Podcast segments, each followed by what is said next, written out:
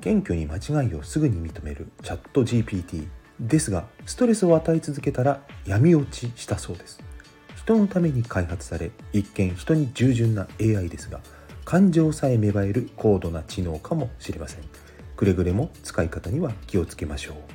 セーラジー21でした。